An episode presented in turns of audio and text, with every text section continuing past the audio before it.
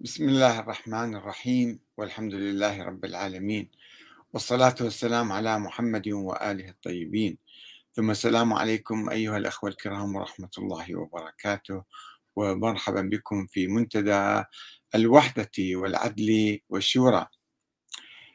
آه، بحثنا في حلقة سابقة مقياس الإيمان والعمل الصالح في القرآن الكريم. وأن لا فرق في هذا المقياس بين الأنبياء والصحابة أصحاب الأنبياء والناس الآخرين. الله سبحانه وتعالى ينظر إلى حتى الأنبياء ينظر إليهم من خلال الإيمان والعمل الصالح. وإذا لا سمح الله انحرف نبي من الأنبياء أو تقاعس أو تخاذل أو أخطأ فإن الله يعاتبه ويهدده ولئن أشركت ليحبطن عملك.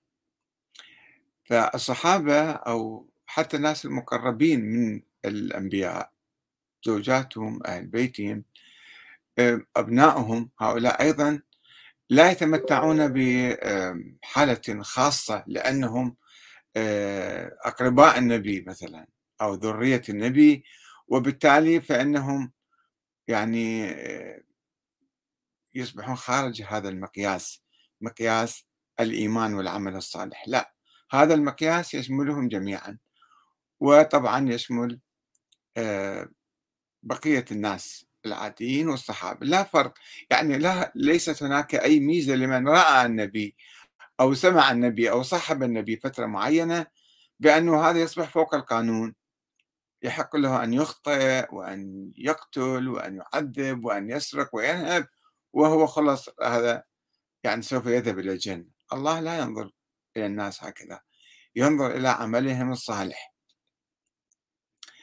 في الحلقة السابقة تحدثنا عن هذا الموضوع وهذا موضوع مهم في الحقيقة لأنه لا يزال يشكل عقدة بين المسلمين. آه، بين المسلمين في السابق كانت هناك خلافات سياسية دستورية اقتصادية اجتماعية عرقية كثيرة. ولكنها تقريبا الحمد لله رب العالمين زالت. والآن ما يسمى بالشيعة الإمامية خصوصا هم قد تخلوا عن هذه النظرية عمليا وآمنوا بالشورى وآمنوا باختيار الحاكم ولم يعودوا يشترطون الصفات المثالية الخيالية في الحكام. أن كل حاكم يجب أن يكون معصوما ومعينا من قبل الله. ومن هذه السلالة العلوية الحسينية.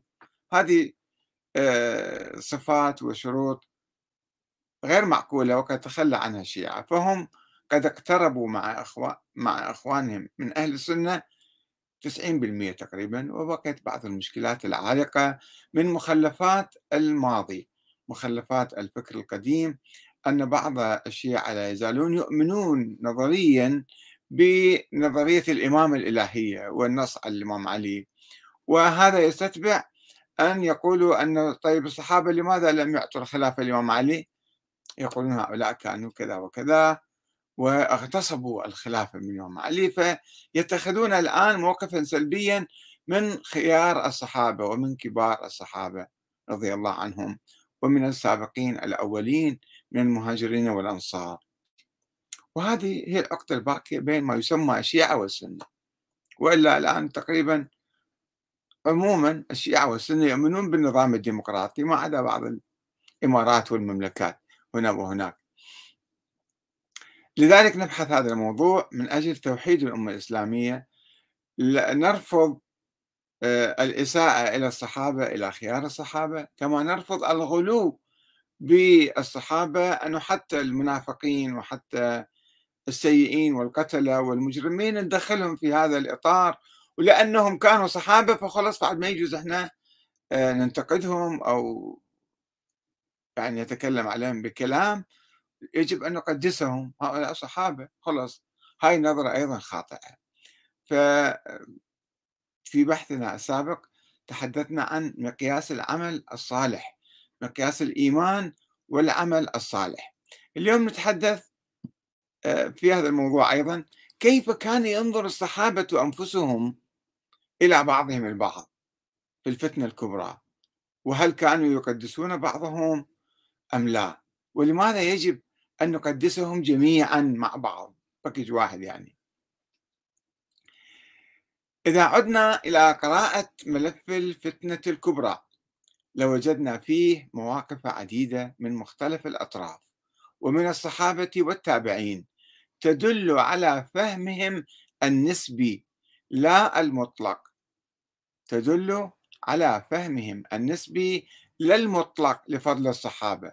مو أنه صحابي أي واحد صحابي صار هذا آه، بصورة مطلقة يعني يجب أن يكون يعني معصوم أو شيء من القبيل. واحتمال واحتمال افتقاد بعضهم لدرجة الإيمان العليا والاتصاف بالنفاق والردة والكفر. ولا نهدف من فتح ملف التاريخ نكئ جراح الماضي. بقدر ما نريد أخذ العبرة منه والتأكد من حقيقة الفهم النسبي لفضل الصحابة. هاي النقطة نحاول التركيز عليها. الفهم النسبي لفضل الصحابة وعدم تقديسهم جميعا والقول بعدالتهم أو عصمتهم. وبالتالي كل ما تحدثوا كل ما أجتنا أحاديث من عندهم فهي شبه آيات قرآنية تصير بدون مناقشة يجب أن نقبلها. يذكر المؤرخون المسلمون أن المسلمين بدأوا ينتقدون سياسة الخليفة الثالث عثمان بن عفان رضي الله عنه في السنوات الست الأخيرة من عهده لأمور أخذوها عليه ولا نريد التحدث عنها الآن. وكان من أبرز منتقدي عثمان أبو ذر وعمار بن ياسر وعبد الله بن مسعود رضي الله عنهم أيضا صحابة أوائل. الذين كان جزاؤهم بعد ما اعترضوا على عثمان كان جزاؤهم النفي والضرب والتعذيب إلى درجة أنهم أخذوا يتهمون عثمان بالنفاق والكفر وتبديل الدين. وهذا كل المصادر التاريخية يمكن واحد يرجع لها. مثل مجمع الزوائد جزء 9 صفحة 97 98 باب فيما كان من أمره أمر عثمان ووفاته والمعجم الكبير جزء 1 صفحة 81 في ذكر آه، سن عثمان ووفاته. وقد روي أن الزبير بن العوام كان يحرض على قتل عثمان قائلا اقتلوه فقد بدل دينكم. كما يقول ابن أبي الحديث في شرح نهج البلاغة جزء 9 صفحة 35 آه، إلى آخره. كما ينقل عن السيدة عائشة قولها أقتلوا نعثلا فقد كفر. الجامع للأزدي جزء 11 صفحة 355 باب الفتن. وقال الباقلاني وهو آه، مؤرخ وكاتب من القرن الرابع الهجري آه، وقد روي أنه يعني أي عمار كان يقول عثمان كافر. وكان يقول بعد قتله قتلنا عثمان ويوم قتلناه كافرا. الباقلاني في في كتاب التمهيد صفحة 220 وذكر المؤرخ المعروف الطبري آه، يقول كان أهل مصر الذين ساروا إلى عثمان ستمائة رجل على أربعة ألوية لها رؤوس أربعة مع كل رجل منهم لواء وكان جماع أمرهم جميعا إلى عرمو ابن بديل ابن ورقاء الخزاعي هذا كان رئيسه. وكان من أصحاب النبي صلى الله عليه وآله وسلم هذا عرمو وإلى آه، عبد الرحمن بن عديس التجيبي. فكان فيما كتبوا إليه بسم الله الرحمن الرحيم أما بعد فاعلم أن الله لا يغير ما بقوم حتى يغيروا ما بأنفسهم. فالله الله ثم الله الله فإنك على دنيا فاستتم إليها معها آخرة ولا تلبس نصيبك من الآخرة فلا تسوى لك الدنيا. واعلم أن والله لله نغضب وفي الله نرضى وإنا لن نضع سيوفنا عن عواتقنا حتى تأتينا منك توبة مصرحة أو ضلالة مجلحة مبلجة. فهذه مقالتنا لك وقضيتنا إليك. والله أديرنا منك. والسلام. وكتب أهل المدينة إلى عثمان يدعونه إلى التوبة ويحتجون ويقسمون له بالله لا يمسكون عنه أبدا حتى يقتلوه أو يعطيهم ما يلزمه من حق الله يتوب ويتنازل عن سياسته مثلا. قالوا فإنا لا نعجل عليك أو لا نعجل عليك إن كنا قد اتهمناك. اعزل عنا عمالك الفساق واستعمل علينا من لا يتهم على دمائنا وأموالنا. واردد عليها مظالمنا. قال عثمان ما أراني إذا في شيء إن كنت أستعمل من هويتم وأعزل من كرهتم. الأمر إذا أمركم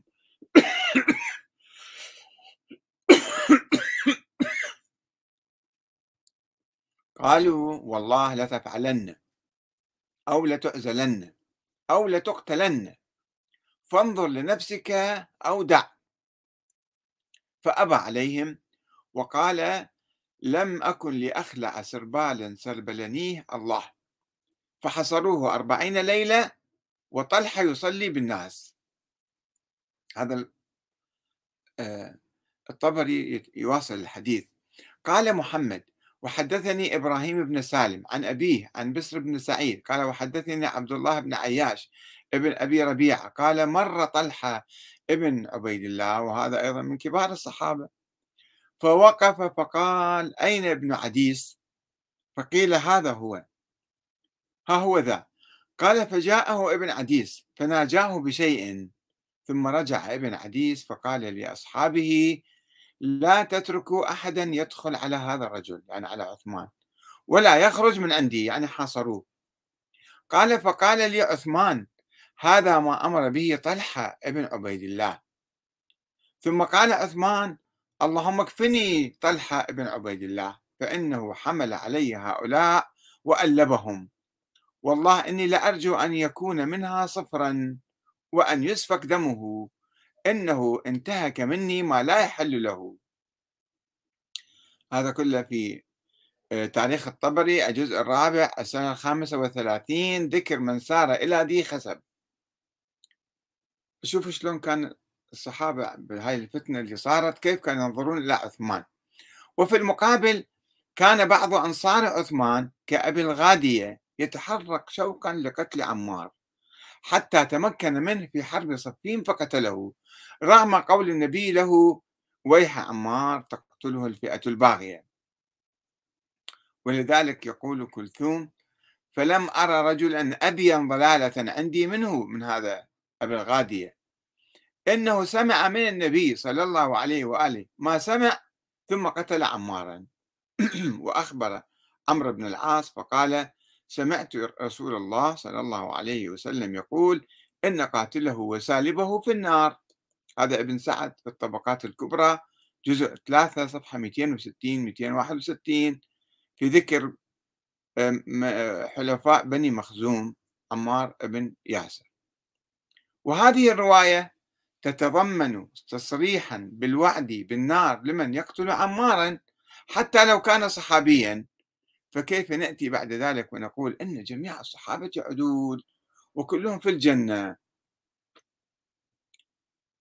وعندما خالف عثمان شروط البيعة والعهد الذي أخذه عليه عبد الرحمن بن عوف في الشورى العمرية الستة الذين أوصى عليهم عمر بأن يختاروا أحدهم فاجى آه، عبد الرحمن بن عوف واشترط عليه عدم تولية أقاربه من بني أمية. هاي سيرة آه، أبي بكر وعمر. سنة أبي بكر وعمر يعني آه، العهد كان على العمل بكتاب الله وسنة نبيه وسيرة الشيخين. سيرة الشيخين تعني أنه عدم تولية الأقارب. فاشترط عبد الرحمن بن عوف على عثمان بن عفان قال له أنا أبايعك أول شيء عرض الموضوع على الإمام علي فالإمام علي لم يلتزم بهذا الشرط عدم تولية الأقارب قال أنا أجتهد ما ملتزم بهذا الرأي. وعثمان قال نعم مو مشكلة أنا ألتزم بهذا. آه، فوافق. انسجاما مع سيرة الشيخين. قال عبد الرحمن لعلي بن أبي طالب إذا شئت لما خالف وعندما خالف عثمان شروط البيعة والعهد الذي أخذه عليه عبد الرحمن. قال عبد الرحمن لعلي بن أبي طالب إذا شئت فخذ سيفك وأخذ سيفي إنه قد خالف ما أعطاني. وحلف عبد الرحمن أن لا يكلم عثمان طيلة حياته. هذا يعني راجعوا كل الكتب كتب التاريخ في هذا الموضوع أنساب الأشراف تاريخ أبي الفداء العقد الفريد. والكتب الأخرى. وعاد عثمان عبد الرحمن في مرضه. عبد الرحمن تمرض بعدين. فأجى عثمان يعوده يزوره. فلم يكلمه. ومات وهو مهاجر له. وأوصى أن لا يصلي عليه. عثمان ليه يصلى عليه؟ أيضا الكتب المختلفة تتحدث عن ذلك. وفي مقابل ذلك كان عثمان يتهم عبد الرحمن بن عوف بالنفاق. لأنه صار معارض له فكان يقول له هذا صار منافق. ويعده منافقا حتى روي عن عبد الرحمن أنه قال ما كنت أرى أن أعيش حتى يقول لي عثمان يا منافق. راجعوا أيضا صواعق المحرقة صفحة 112 والسيرة الحلبية وشرح نهج البلاغة لابن أبي الحديد وربما كان أشد بيان صدر عن صحابة رسول الله في المدينة. ضد عثمان هي رسالتهم التالية. إلى إخوانهم في الآفاق الصحابة كانوا منتشرين ذيك الأيام فكتبوا هذه الرسالة. إنكم إنما خرجتم أن تجاهدوا في سبيل الله عز وجل. تطلبون دين محمد. فإن دين محمد قد أفسد من خلفكم. أو أفسد من خلفكم دين محمد. وترك فهلموا فأقيموا دين محمد. فأقبلوا من كل أفق حتى قتلوه. كما يقول الطبري في تاريخه جزء 2 صفحة 662 في ذكر الخبر عن قتل عثمان وكيف قتل. ورغم كل التأويلات التي يقوم بها البعض في تفسير اقتتال المهاجرين الأولين طلحة وزبير وعائشة وعلي وأتباعهم في حرب الجمل وإلقاء اللوم على فئة منافقة مدسوسة بين الطرفين. فإن وقوع تلك الحرب الطاحنة التي ذهب ضحيتها الآلاف من المسلمين دليل على نظرة الصحابة النسبية لأنفسهم وعدم وجود مفهوم العدالة المطلقة أو العصمة الذي هذا المفهوم الذي نشأ فيما بعد في القرون التالية لدى فريق من أهل السنة وليس كل أهل السنة الحنابلة بالذات. أما في صفين فإن الصورة بدت أكثر وضوحا حيث كان الإمام علي يلعن معاوية ومجموعة من أعوانه في صلاته ويقنت عليهم قائلا اللهم لعن معاوية وعمرا وأبا الأعور السلمي وحبيبا وعبد الرحمن بن خالد والضحاك بن قيس والوليد. فيما كان معاوية يلعن عليا والحسن والحسين وابن عباس ومالك الأشتر.